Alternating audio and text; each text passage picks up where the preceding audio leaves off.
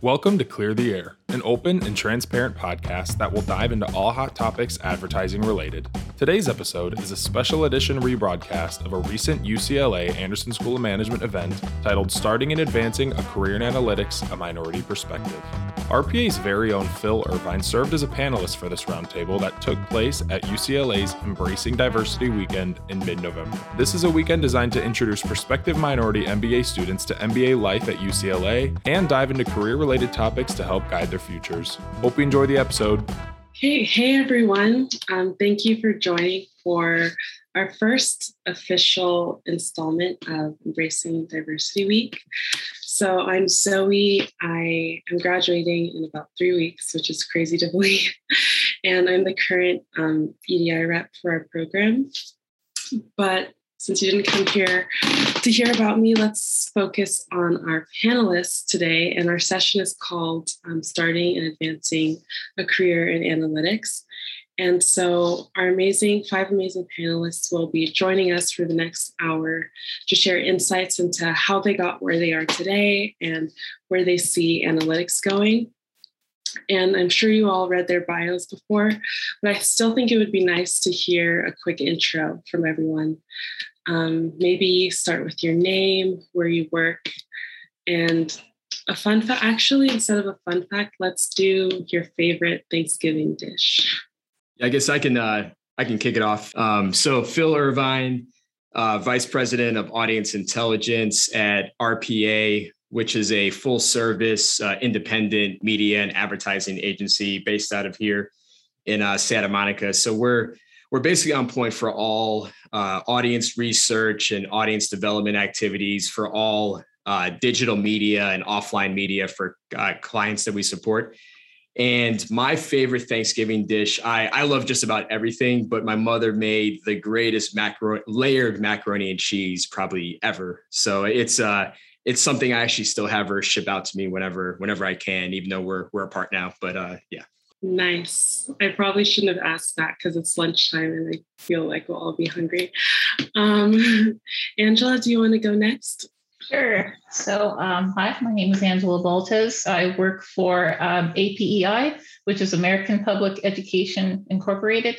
Uh, we are the business unit of uh, three colleges Rasmussen, Hondros College, and American Military University. And so I am the senior research analyst in strategic analytics, and we're going through a lot of great changes. We're looking to expand our analytics. We're going to be we're going to we're establishing an analytics center. So we build a lot of great Tableau dashboards. We um, we're working on machine learning models to really predict um, uh, student retention. Um, we're looking at some maybe marketing focuses and things that other departments can use. Uh, things geared towards students and faculty engagement and really um, how to improve our uh, our services as a university system.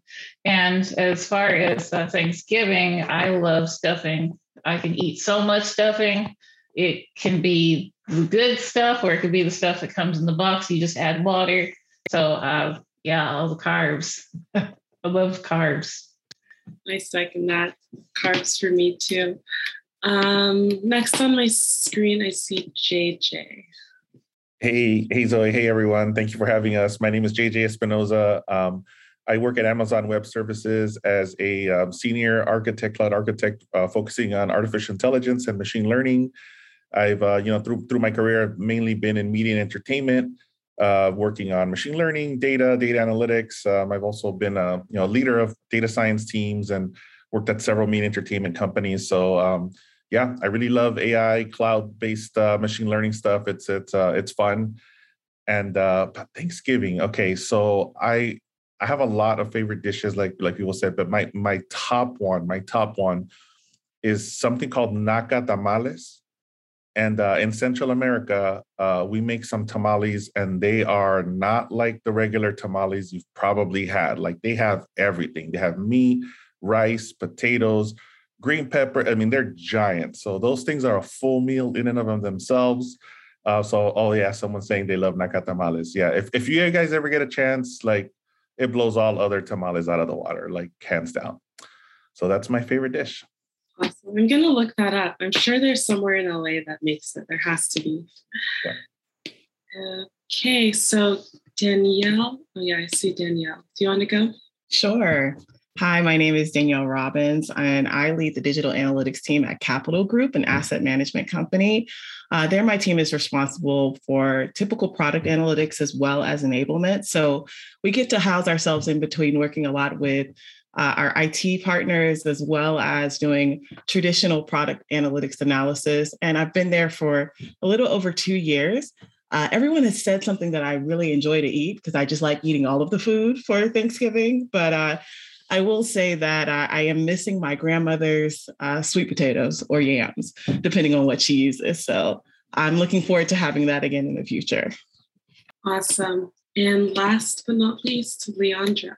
Hey, I'm Leandra Gonzalez, um, based in LA.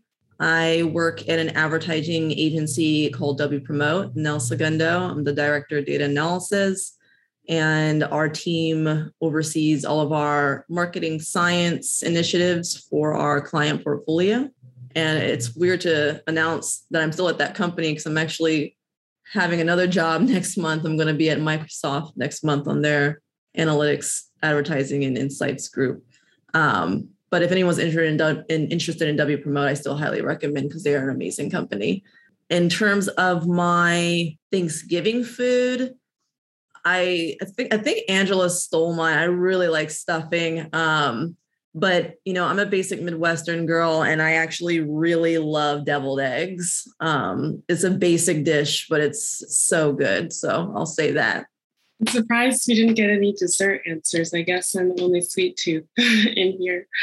Um, so awesome. And so basically, how we'll do this is I will ask a question and then everyone can answer, or one person can answer, or just a couple people. Uh, if you don't have an answer, you can definitely pass. And yeah, I think actually how we should do it, let's break it up into two parts. So the first half, we'll just talk about more like where you are today and how you got there. And then the second half, we'll focus more on like where things are going and what you see the future of analytics be. Does that sound good? Okay, so first question. So, does anyone have a less traditional path to analytics? Maybe you didn't even study it in school and then you ended up there. Angela, do you want to share? So, my bachelor's degree is in criminology. Um, looking back, it was data driven, but in 2008, when I graduated um, with my bachelor's, there was no such thing as I never heard of data science, data analytics. That wasn't a, a buzz at the time. So um, I got my degree in criminology and then I pursued public administration um, and really fell into data analytics in 2012 um, just because I saw a job and it sounded interesting. Never studied it and is specifically so uh, very non-traditional. Um, and then I got a degree in information technology around 2014. That's when I started working in the field. So I was not a CS student, not a statistics student. I found this by accident. I have a similar um, sort of origin story. My undergraduate undergraduate was in music and business, so um, I thought I was going to be a performer, a violin player for my life, and then I realized that um, that's not easy for one. And then for two, um, my business courses I really took a liking to. And the interesting thing was when I was deciding on my major, it was between actuarial science and music because I was always a huge math fan.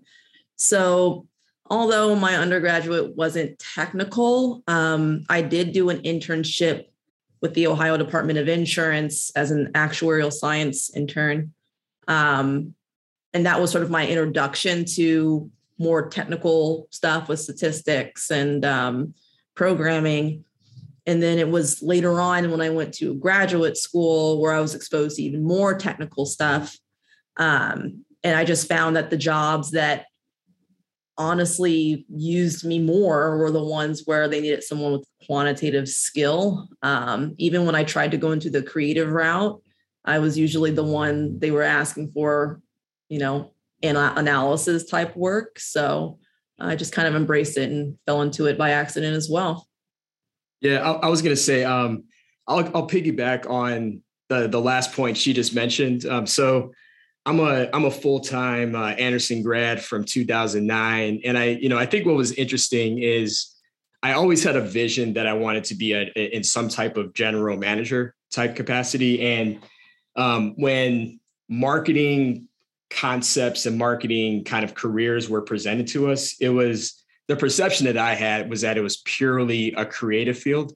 And what I found over the last nine years, um, I've basically carved out a path working in uh, different facets of marketing with a focus on direct to consumer um, type marketing. And kind of the way that I fell into analytics in my role right now is I found that, you know, with each step, data is such an integral part with the development of whether it's uh, a campaign, a commercial, a creative spot. It's it's interesting because my perception completely flipped from it being purely, you know, a creative field where people just have that natural ability where uh, now data and research is so much a an integral part of the conceptualization of you know ads and the way that you message to consumers to drive revenue and uh, that's really what what has piqued my interest and led me toward uh, the path that I'm on uh, right now. So,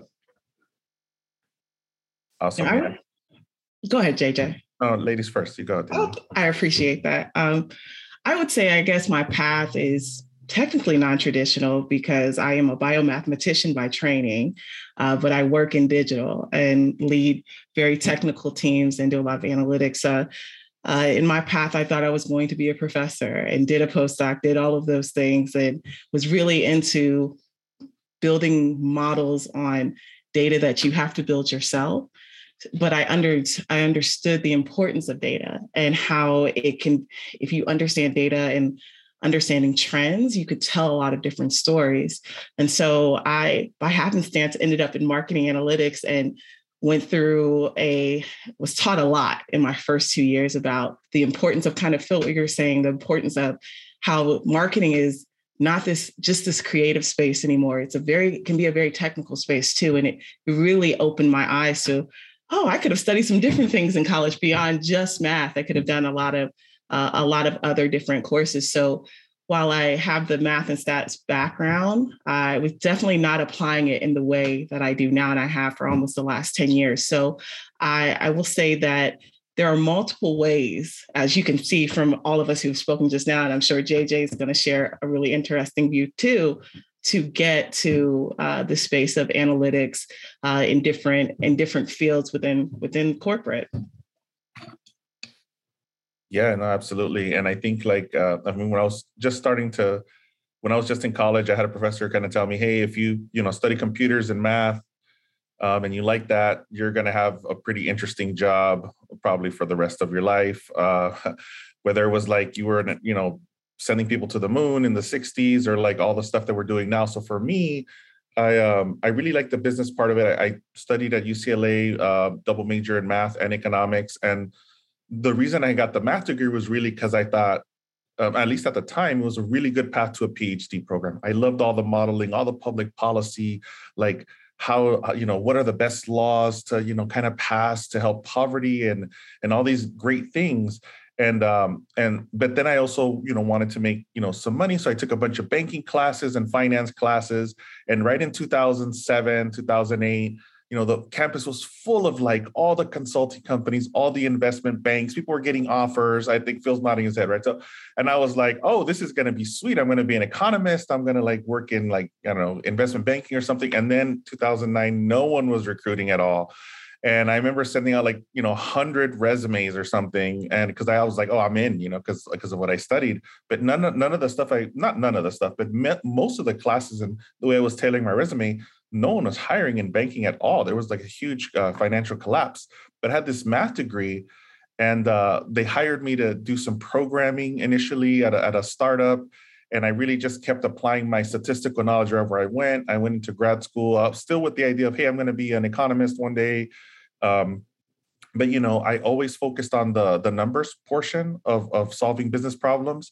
And uh, I, honestly, uh, programming, I had to take one programming class at uh, for my math degree. Uh, I couldn't stand it. Uh, it. It was literally like my lowest grade. And uh, in the whole, my whole, my whole, my, I do it for like a living now. I just, just didn't think I had the right. Um, it was during summer school. It was like, it was just tough. Everyone had taken programming classes before me. So like the teacher was like, "Oh, everyone's taking programming. I'll just skip all the introductory stuff." And of course, I fell behind. I didn't like it. Turns out, like I've taught myself five or six different programming languages over time. Really used my math skills and took an taken advantage. And I've still used a lot of my economic and financial skills that I learned to put all of those kind of analysis, not just as something cool to do or something fun to do, but hey, how does this translate to like an outcome or a business outcome? That's really helped me in my career. That's awesome. So, like, despite everyone's different backgrounds, it sounds like what you had in common is kind of quantitative base. Um, so, what skills would you say that you need to have, like, when you're starting, versus what skills can you learn as you go? Initially, right when you're starting out, you're probably going to be an analyst somewhere, or you know, senior analyst somewhere if you have a master's degree right? In, in that situation, um, there's some key fundamental things you probably, if you're going to work with data, you probably should know. You should probably either know like SQL, right? Like to just pull data from databases, Python. Those are like really tactical things, right? Like you just got to be able to do that. Like it's come almost like table stakes when you're coming in. Like know how to pull data, know how to graph it, know how to chart it, analyze it. Um, those are things you're definitely going to have to do. I think part of the things you, that you'll learn uh, that's very hard to teach uh, in school is just how to apply those to whatever industry you're in. There's a lot of knowledge from senior executives, a lot of problems that have been solved before. Uh, and you may only have a glimpse of them in school, and that that's normal, right? Uh, they, they, can't prepare you for every single nuance of every single industry.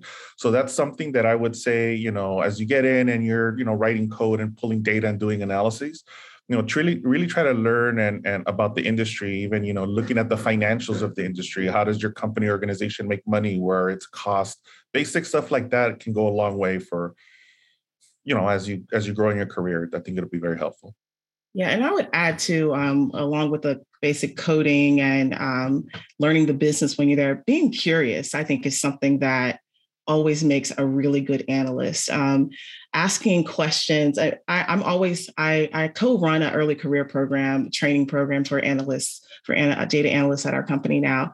And one of my favorite things is that they ask questions and they ask they're asking all the things that you might have forgotten to ask because you've been working someplace for so long. And I, I just think that curiosity is so uh, it, as a to be a good data analyst it's something you need because you'll you'll keep asking the next question to go deeper to really pull out that insight that could make the difference in the business and if you pair that with learning the business while having your key coding skills uh, your key kind of you know you take all of the academic courses that you're taking it really can make for a really cool career in analytics yeah i think um, uh, the curiosity point is a, is a is a really really important one i think you know with my team that I manage and with um, so in our structure, I manage our audience team. We also have a team called Research, Analytics, and Insights. And you know the thing that I that I see that separates people is is that curiosity, but also um, the notion if if if you have a hypothesis and the data doesn't support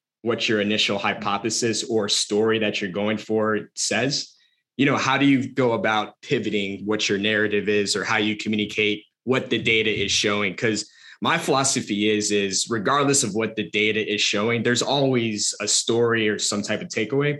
And i think a lot of you know people when they're early in their careers they just get stuck if the data doesn't support where their their head goes. And so the ability to be flexible and the ability to to pivot and change your narratives or what the you know the objectives are of what you're what you're working on i think is a it's a huge thing that I that I perceive that's been a differentiator for people, especially when you're first starting out in your careers too. Yeah, I would say to add to what Phil and Danielle and JJ said earlier, um, comfort with ambiguity is something that I think you're just going to learn. Um, I'm not sure if if I don't think you can really learn that in school, just because um, obviously to learn the fundamentals you have to have some guardrails. But in the business world um, things aren't always you know sliced and diced so pretty. The data is not always very clean. Um, the business challenge that you're trying to solve might have various requirements and the assumptions of a model that you're using might not necessarily jive with those those requirements. And so just being comfortable with not knowing something initially i think is very important um, but you will learn that over time with experience i would like to uh, also add so with the ambiguity is something I found is that um, a lot of the times leaders are looking for you to answer questions for them. So they they'll sometimes just say, just go find answers. And so that ambiguity and being curious um, and also being really uh, self motivated will take you pretty far in this field. And you'll, as you um, progress in your field, you'll build upon that. You'll get better at it, and you'll just you'll have these questions that once you look at a data set that you'll want to start to uh, answer yourself and you'll bring to leaders have you considered this and they'll go oh that's interesting so uh, yeah being comfortable with that ambiguity being comfortable with being self-motivated and really being curious is uh, is what this field's about really. Those are all good points. Like despite the msba being a technical program it's still in the business school so it's definitely important to have both you know the coding skills plus like the business acumen. Um, do you so i know there's like two different paths with analytics. Some could go and stay down the technical route and be like a data scientist can you talk about what roles are more on the business side where you're working more strategy um, versus like the technical ones where you're in sql or python all day I mean, I, I, guess when you get more like at the managerial level and director level, of course, you're in you're dealing more with strategy. You're you're a partner with your stakeholders and helping them make uh, decisions. But I always stay in SQL and the ability to to code here and there. I mean, it's one of the ways that I help train my associates, and also I'm curious and I want to know what's going on in the data as well. Um, but I do think as you um, kind of move into those spaces, or if you go into like the data governance route, um, those become places that uh, you're working closely with the business and still uh, and helping and helping make decisions. But I think in the data science ecosystem, you'll still always have a technical component because even if you're not programming day to day, you'll want to know the latest technologies. You'll want to know the latest approaches to how to solve a problem so that you recognize, okay, this is a good algorithm to use, or no, this is a good technology to bring on to uh, to the company to use. So uh, I think it's I think it's definitely relative. Um, so I don't think there's like a one size fits all answer.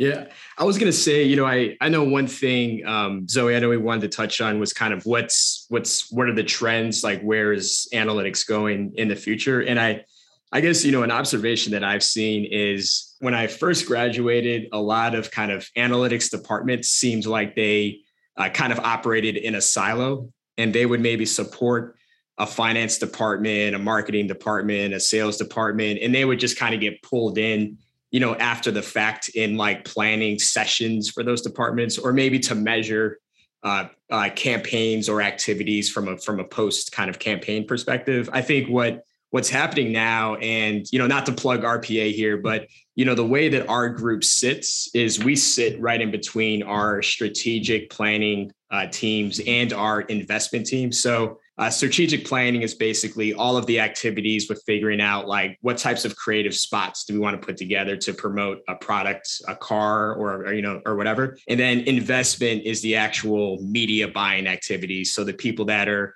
uh, you know, buying the programmatic media or paid search or social and whatnot. And we sit right in between that whole process. And I, I just, you know, not just at RPA, but what I've seen at other agencies and other brands, um, you know, that that core skill set of data science and analytics, it's being asked to be a part of a lot of these upfront, you know, strategic and planning types of activities and that's why I'm a big fan of this, you know, this career path. And I see where there's going to be more and more opportunities to leverage that, you know, those these, these core skill sets in to have a greater impact on how a company evolves from a, a strategic perspective. So yeah, agreed. I think like I think it wasn't like that, you know, 10, 12 years ago. It's definitely accelerating. I can I can tell.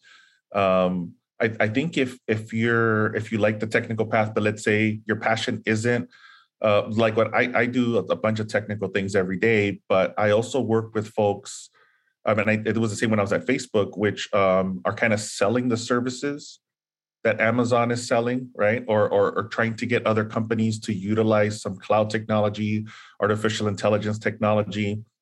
So a lot of them are business focused, and they're kind of on the front line explaining this to senior executives. And then what ends up happening, it was it was the same at Facebook. Um, they may need help. They may say, "Hey, I want to implement this for our company, or I want to build a multi-touch attribution model on AWS, or some sort of marketing ad tech stuff. Um, can you guys help us?" That's what our team does. So then our team will jump in there. But many times, especially as you start getting more experience, they may bring me in early in the conversation because although the the folks uh that, that a lot of them are business and engineering skills that are like the on the account teams and their goal is you know a little bit different than mine but their goal is to you know drive adoption of our services there may be some uh, you know a danielle and angela leandra phil on the call and they're going to be a leader of in data science and they're going to ask maybe some tougher technical questions. So then they may have me on, on on the call right? So i feel like i'm in a spot where i can kind of go to more of the leadership portion or more of the or stay on the technical track. But there's definitely a lot of roles for people if you don't you know want to you know code in linux all day. There it's and it's expanding a lot more right? If we were having this conversation way back like like i mentioned like in the 50s when people like te- people like us are probably working like in nasa or something you know would probably be in a back room doing some engineering in a corner somewhere important work but uh, we wouldn't be like at the table where things are happening. But that that's changed. That's which is great. And this is actually a great segue into a question I received in the chat. By the way, if anyone has any questions, feel free to just drop them in the chat. And Freeney's monitor, monitoring them. So someone asked, so not everyone wants to go into analytics, obviously, but for those who um, want to work with data scientists and analysts, how best can they communicate with you and collaborate and you know ask for their needs? Because um, I know sometimes like the communication can be a challenge cross functionally. I, I, can I, I could probably jump in on this one too. Um, so I think there's different ways and different types of of, of trainings you can do to help. Commun- I took Toastmasters classes right when i was an analyst i can get additional public speaking skills because it goes both ways right it's it's the business communicating with the technical and the technical communicating with the business it has to kind of go both ways but i'll say if if you're looking to talk to engineers and you know really learn uh, some of the ways they that they work some of them are like called scrum or agile. You know you may want to look into like product management courses. There's like a product school that'll teach you how to like wireframe ideas which is like create websites uh, yeah, like fake websites that you may want them to build um, you know there's ways to they work tend to work in sprints. They tend to have this very structured way of working to deliver products. So just kind of understand first like the way that they work how they do their day-to-day job. And uh, i think that that can go a long way. Also i think if you just frame it in your like the business problem you're trying to solve you know what data you have you know um, that that can go it all starts and ends with the data most of the time. So what data you have what variables you have i would start with that and then tell them i want to improve this metric.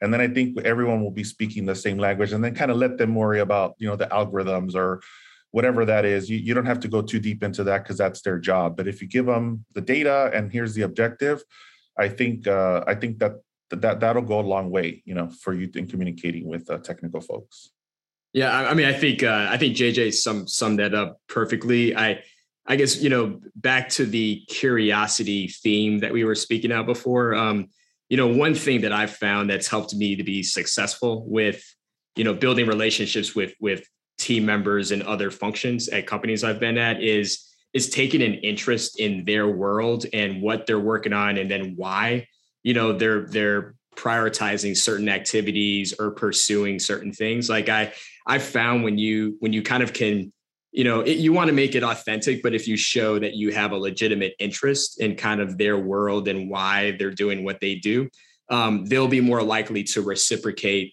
you know whatever needs you have or projects that you're trying to you know get off the ground or to complete. It you know this kind of delves into just you know how to how to form good cross functional relationships but that's that's definitely kind of a tactic that that I've used with the multiple roles that I've had, where I've had to work, you know, with all types of cross-functional teams in the past. So awesome. I so we just passed the halfway mark, so I just want to ask one more question in this half, um, and that is, what is the biggest challenge that you had to face, either in your role or in your career progression, um, that you feel comfortable sharing with us? I can share, um, actually. Uh, so, something I have experienced in pretty much every company I've ever worked in has been when leadership does not necessarily align with what we're doing in analytics. Uh, sometimes uh, leaders have been brought in that have very little experience with analytics or have a completely different objective. And uh, so we'll we don't align. So we're, we still need to do the work, but they have their own thing that they're trying to do. So that's been very challenging, and that has come up essentially everywhere. So um, having a champion on your team that's still pushing your work forward uh, is really really helpful. And it's challenging when your leader on top is wanting to do things that are different that adds more work to your uh, your agenda that doesn't really help the company.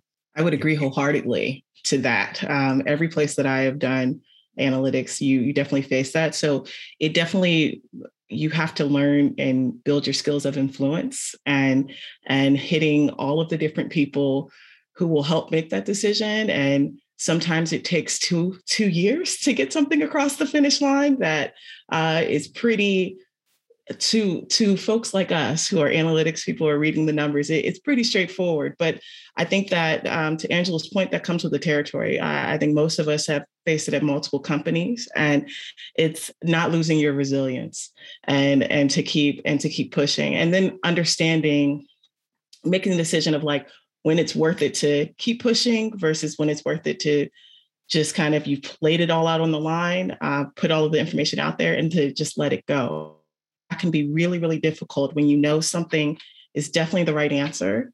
Uh, it's an approach that would help move things forward, but being okay with having to just let it be placed to the side for for a bit because sometimes uh, most times it does come back and uh, and you're able to move forward with the project but uh, i think at, at points in time due to the leadership it can just be business at that at that point in time and one person's vision for, versus another person's yeah, that's right. And yeah, I remember, I remember presenting uh, a project at a, at a company I was at, and it was kind of like, no, we don't, no, we don't think that's the right answer or the right way to go. And then um, I wound up leaving because uh, I had another opportunity. And then someone else came and found that work in some deck somewhere. I was like, who did this? Who did this work? This is like, we should have done this. Bring that person they're like, oh, he's gone. And then I got a phone call later, like, hey, you want to come back for like a manager position here? And, and I did, right? So, you know, there's don't give up on ideas that go far. Um, okay, so one thing that's a challenge in my world is really like um, there's a lot of uh,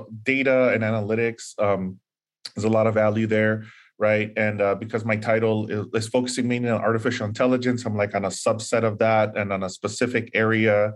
And there's a lot of hype around, you know, this area and uh, i think a, a, lot of times my job as someone who's like really kind of understands the technology to do this is uh, when you should not use uh, artificial intelligence or machine learning and just you know maybe you get a lot of value from doing a query or uh, you know just doing a the doing a, a table account a summary right uh, if then statements uh, logic right uh, so that's one of my challenges where I need to kind of. I, I, many times people will come with problems that are like, "Well, AI can solve all of this for us," and uh, I always ask, you know, are, is your is your data set up? Or is your data pipeline set up automatically? Or you know, are you you know do you have analysts who are running SQL and doing these other fundamental things? Right, you need all of those things set up. So sometimes that sets up uh, some leaders for uh, maybe some um, disappointment. Sometimes but uh, it is the right thing to do, right? You want to get the fundamentals down of data analysis before you go beyond. So a lot of times in my job, uh,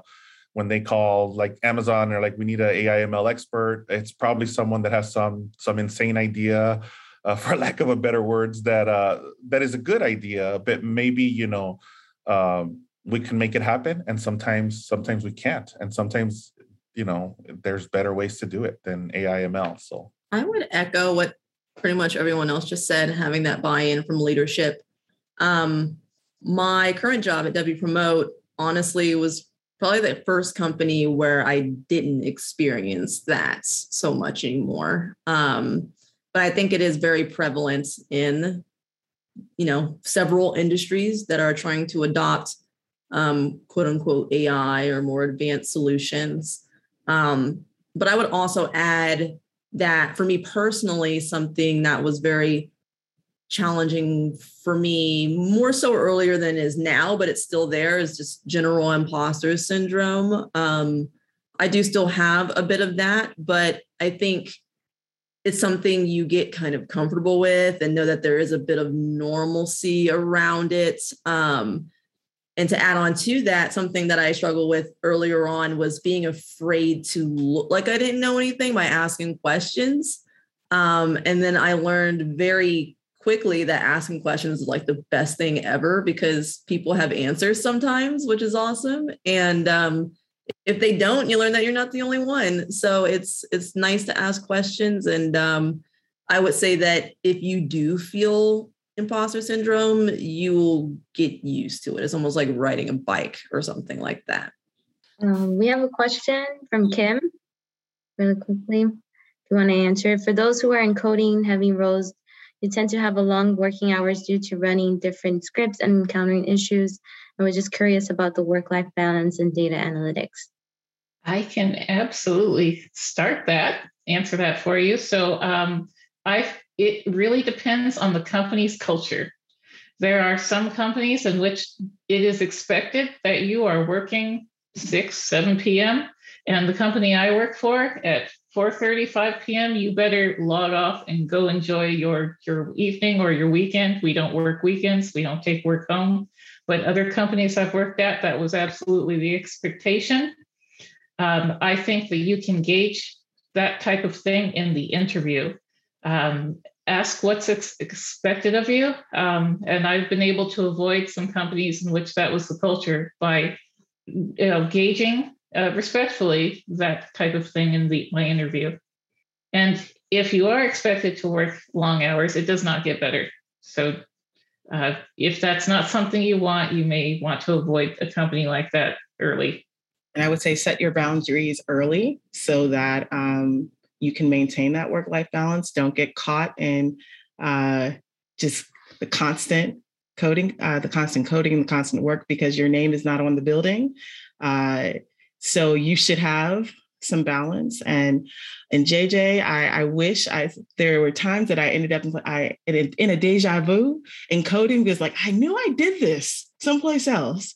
Why did I not save it? And so that's the best advice. I wanted some of the best advice in coding uh, that I, I, hope that you guys take him up on that because there have been many a times where like I know I wrote that function at this company and I wish I would have brought it with me. And I of course can recreate it, but look at all the time you spend recreating the work that you've already done. So uh, I think everyone thus far has said all the things that you can do to make your your career in analytics even more successful by figuring out the company that works best for your work life balance, setting boundaries, and using your own work to continue to drive your to drive your own agenda uh, wherever you choose it, wherever you end up at.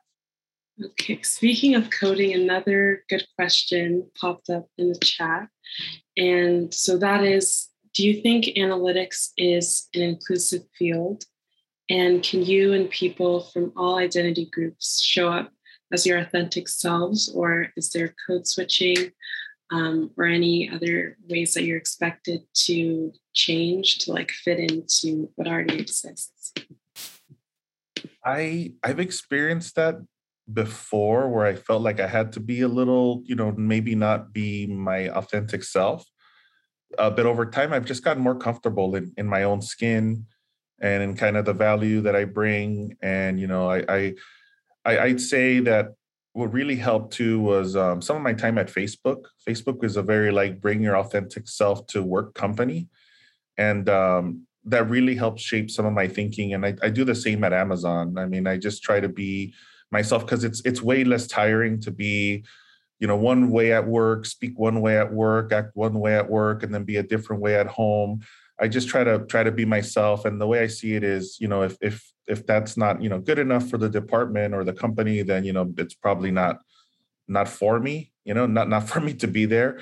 Uh, you know, if I can't talk about my nacatamales or you know random random Dia de los Muertos stuff that I'm doing with my family, if that, that doesn't get any responses or the people look at me weird, then then that that's probably not the place I'll be. But I'll say in the beginning, coming from you know like inner city Los Angeles and not not really seeing people like myself, I, I did feel like I kind of had to try to fit in. But you know, I would say try try to be yourself because if the people are not there to accept you for for who you are and what you're doing, it's it's not it's not the spot for you. Yeah, I mean, uh, in my experience, I you know I haven't seen you know differences in the reception for inclusivity based off of just like the analytics function. You know i think you you see it you know company to company they have different emphasis on diversity and inclusion. I i've seen it more through that perspective versus just analytics specifically but i think you know uh, to big piggyback off of what jj was saying i as i've worked at you know eight plus companies in my career definitely the ones where I've been able to be myself and you know inter- and had better interactions and better team dynamics with you know the immediate teams I either was working with or managing uh, the happier I was and the better my performance was at those companies as well. And so I guess you know the biggest thing I just want to implore is you know as you're going through this journey as part of your your vetting process you know you know Angela touched on you want to try to get ahead of the the expectations from a workload perspective. I think another huge piece is is getting a feel from a culture perspective with these companies that you're going to. Just because a company has a huge name and a huge brand presence doesn't necessarily mean that you're going to be happy and you're going to thrive there. I think really, you know, getting to know the people, not just the work, but on a on a personal level to some extent is is almost just as important as you navigate through your career path and make different decisions to figure out you know where you want to go with your career. So I, I think this is something that's it's extremely important and is and is a key determinant with you know not just how happy you are but also your your performance as well too. Yeah, yeah i think those points are great but i will say though um there's still like uh not a lot of people who look like me in, in certain roles. And uh, so sometimes that can make it difficult to, to want to bring your complete self to work. But as JJ says, as you get close, as you are in your career longer, you feel more comfortable, you know that you're brought into a role because people know that you have the skills to do the job. And while there might be a little bit more questioning uh, in some of your results from the start, as you continue to prove uh, your value, um, you become the the go to person. I, I, will say, like some of that uh, is also down to we have to build better pipelines to ensure that that diversity and that inclusion. Um, and and be intentional about it. And it also goes back to the previous question about are you going to be coding all night? This is what Phil said about culture.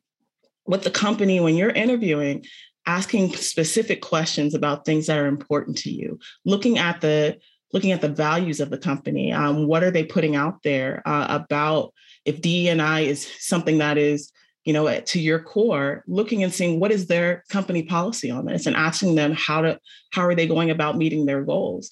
Uh, i do, will say that senior leadership across most corporations is still a still a problem to, of for diversity and having senior leaders who are making those decisions on on the board. So that's i, I think that's industry agnostic. But I, I do believe like you see all of us here on this call i mean i think we're moving in the right direction but there's still there's still opportunity. There's always opportunity uh, is how i how i feel. But i i think there is a place of where I definitely feel more comfortable uh, being exactly who I am uh, and sharing my my vision for how I see analytics, but also how I see diversity playing in analytics at, at my current company. But that was a part of their culture, and I knew that from the start. Yeah, I want to add to some things that Danielle said. So, in my experience, um, at my current company, I'm the only like ethnically diverse executive in tech. Um, which is I don't think is unusual, um, but that's still a problem. And before I was hired, I think I was the only like black woman in the tech group period um, until we recruited some more folks. So um, I would definitely say that inclusion is something that many industries are, are still working in, but especially within tech. Um, in terms of having to like code switch or anything like that, I don't think I have that like I don't feel like I have that necessity, but there are other things that I am very cognizant of. I'm very hyper cognizant of my hair and how it's presented. I'm very hyper cognizant of the fact that, you know, I lead a team and as a Black woman, I wonder if things that I say are received as aggressive or if things that I say are received as um, incorrect or less correct than being given the, the benefit of the doubt if I weren't a Black woman. So, as Daniel mentioned, I think there is sort of like at first, there's like a little hump where you have to almost over prove yourself because you're not given that benefit of the doubt up front. But once you've proven that, it, it's fine. But the fact that you have to is also a little troublesome. But I don't say that to like discourage anyone because, um, as JJ mentioned, you do kind of find your your place and you get comfortable in your own skin and you're not really concerned what people think. But the fact that it's an extra layer is to me unacceptable. This is a great segue to the last part of our panel, and that is like the future of analytics. I have a lot of questions, but I want to be respectful of your time, so I'll try to keep it to just one or two more. And that is so you mentioned a pipeline. I mean, what can we do to encourage more people to pursue um, a career in analytics? How can we build that pipeline? I mean, I think it starts in elementary school. I have a four year old. Um, I'm always talking to him about coding. He asked me about my job. He's like, Mommy, you code? I'm like, Yes. I, I might not be able to teach you how to do anything with in the kitchen, like cooking. I'm not a good cook, but I can teach you how to code. And I think that's, we have to start with the kids and getting them interested and not scared of math. I, I remember as a kid, when someone's like, oh, you're good at math. Oh, wow. Oh, you know, you hear people, so they talk about math, they talk about all the technical stuff and they get scared. Take away that fear. Like, and you start now and you go into all communities and you take away the fear of thinking analytically, thinking in a in a different way. And I think that's where it starts. You build those, build those connections at a very young age and continue to build it out. Have go back to high schools, sponsor programs, partner partner with groups like NSBE, uh, who has NSBE Junior and has competitions. We have to encourage those type of things so that we have a pipeline of folks going into the the analytics. Uh, now that we have analytics degrees, we didn't have them when I was an undergrad, but uh, pushing them, pushing people into this into this field because you need diversity of thought, right? And diversity of thought comes in so many ways. Of course, it comes through ethnicity, because of course it comes through race, but it comes through different locations and different perspectives uh, growing up in the midwest versus growing up in the east coast so like that is i'm very passionate about this as you can see but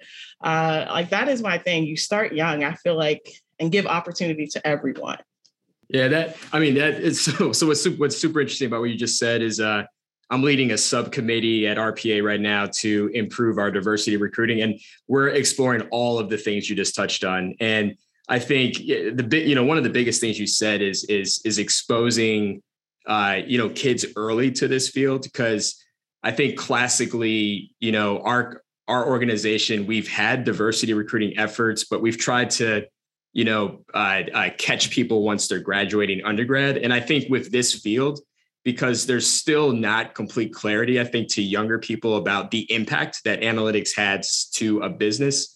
Um, you know, exposing them to that earlier, you know, maybe even early in high school. So we're exploring a lot of these things like partnerships with some of the local schools, um, conferences, organizations, and things like that. I think the, you know, the other piece that I'm I'm also passionate about is, you know, once you bring in diverse, you know, candidates and talent, like how can you uh, provide uh, mentorship and coaching to elevate them to these executive and officer level type roles. I think that's that's another piece, you know, just from my experience, I've seen efforts along those lines. I haven't seen a lot of success with companies that can follow through on that successfully. And um, that's another thing we're also exploring, like how, you know, how do you bridge that gap from, you know, the people, you know, people that are very talented, but then elevating them so that they can be in leadership positions. Cause one thing that I, you know, I try to preach is, you know, once you have somebody like us that's leading a team, you know you just have a different mindset and you're more open to bringing in inclusive environments and because of your experience so um, yeah that's just another component i think that's just extremely important too i would love to add that uh, given that i come from a non-traditional background i think we need to move beyond looking for computer science and statistics majors or as being the only ones that will be successful in this field on my team I've, i work with history graduates the best coders ever I've worked with psychology graduates, excellent coders, excellent logic, great work.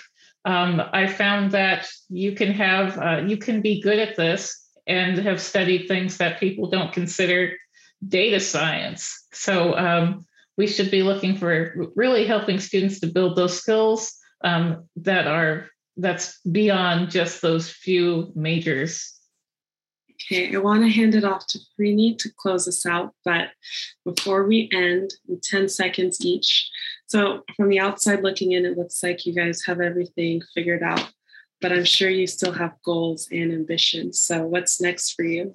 I, I want to buy some real estate and get some passive income and use my analytic skills to do that. that's that's that's the honest answer, right? Because ultimately, the, these jobs uh, they're exciting, you know there's a lot of great work but there's also a lot to do outside of outside of work. So i'm really big into like financial independence and try to build you know generational wealth for myself with the good position that that i've had. That's really really important to me. So as uh, uh, although i'm very committed to my job i would say i'm not you know doing the 100 hours like i was when i barely started to feel like i had to prove myself now i'm going to take some of those rewards and really you know put them into some passive income Oh yeah, Jake Zillow needs some help with that. Yeah, ping me on LinkedIn. I, I got, I got, I got a, I got a patent actually for some real estate technology I'm working on. So working on some some side hustles on the side because you can't work forever. That's really my next thing. Uh, well, my next thing, I, I, agree with JJ. I am building out my portfolio definitely, um, but I really am interested in trying to train the next generation. Currently, at my job, the rotational program that I co-manage, I'm doing that part time with my actual full time job. And so I'm trying in, in the process of trying to make that a full time rotational program at my company, as well as building out different community opportunities to learn more about data science, to learn more about coding, to bring it to there are a lot lots of great groups already, but there's still lots of communities that are under underserved and I want to serve them. I can go next. Um, but I do want to caveat I do not have everything figured out, and that is completely okay. um, and I'm I'm feeling a little bit more comfortable with that actually, rather than try to strictly plan everything. Um, like have a plan, but have some flexibility in there. Um, for me, obviously, starting a new job next month. Um, I just got married a couple months ago, so my husband and I are trying to plan out what our future might look like with maybe children or something. And so um, that more than likely means leaving LA um, for us because it's expensive here. And um, I'm, like I said, I'm from the Midwest. I'm basic. I don't need a lot. I just need a home that I like. So um, buying a home, uh, maybe having a kid, and honestly relaxing a little bit. I've hustled a lot in my 20s. Um, to get to where I am. And now I I don't want to like be lazy, but I do want to enjoy life too. So um, maybe doing some traveling and uh, just relaxing. Yeah. I I I'll disclose I just had a baby, so I'm a brand new mom. And for me, I just I'm really starting to enjoy life. Uh, I've been focused so much on career. I'm still going to work, still going to be in analytics, but now I'm starting to focus on what's life like after 5 p.m. and uh, hiking and doing playing board games with my husband and the baby. Well, when she understands that. So I'm trying to live and I don't have it figured out yet. I guess I'll uh, I'll bring us home here. Um, I also definitely don't have everything figured out. Um, I guess what's next for me, you know, I uh, I'm in a really interesting spot in my agency. I'm helping to grow a practice, but um, uh, I I've always had you know side creative entertainment interest, and this is going to be a shameless plug, but I just launched a podcast for our agency called Clear the Air, and I'm excited about it. It's focused on highlighting uh, leaders in marketing and advertising, but we also are going to be touching on a lot of topics like this, like diversity and inclusion in not just the advertising space, but just in general for corporations. So um, I'm hoping that can serve as a mechanism to have more of these types of conversations and you know inspire you know more of the younger people to pursue fields like this and and others in in advertising. So that's a, a big thing that I'm excited about, and hopefully you all can subscribe to to boost our numbers a little bit and make me look good too. And now, a special Martin Luther King Day message from RPA's very own Hannah Samad.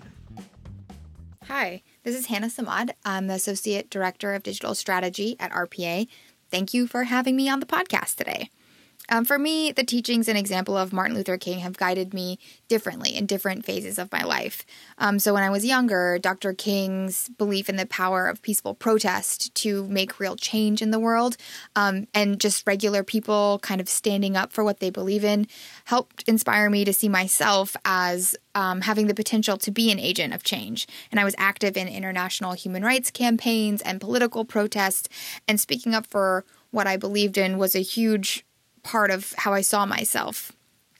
Um, but then in college and the early years of my career, I'm ashamed to say I lost that a little bit. I became more focused on my own life and I, I lost some of the the fire and passion to speak up for what was right and take action against the things that I saw around me that were wrong.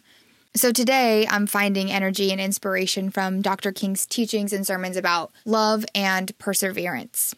For example, in the summer of 2020, RPA committed to the In for 13 pledge. It's a movement for accountability to increasing diversity in the advertising industry.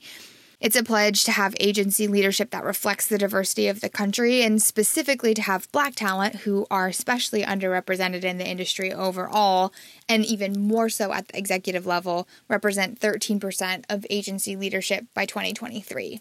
So I've been working on this effort since then, and while we have made some strides forward, I've realized this is not a short term goal. And I've come face to face with the complexities of the structural inequality and um, so so much that's the reason that we landed here in the first place as an industry. And so it's easy to get frustrated and, and overwhelmed. But Dr. King spoke about persevering and not allowing yourself to be distracted or dissuaded from the goal of equality. And he taught to always come from a place of love because love is the only way to bring people on board, to change minds, to change behavior. You can't change people by meeting resistance with more resistance. And so today I'm leaning on Dr. King to remind me to lead from love and to keep my eye on the ball and not lose sight of the end goal, no matter how long it takes. We hope you enjoyed that episode and insightful commentary from Hannah. Expect to see more of that over the next couple of months with future episodes from even more RPA team members. Coming later this week, we will be having a deep dive discussion into some of RPA's greatest creative spots from 2021. And next week, we will be having an interesting profile of Allison Hartsoe from Ambition Data, who recently released the book The Age of Customer Equity. Uh, definitely a fascinating read for any organization looking for new ways to grow their businesses. Please hit us up at RPA underscore advertising on Twitter or Instagram with any comments or feedback, and hope to see you all soon.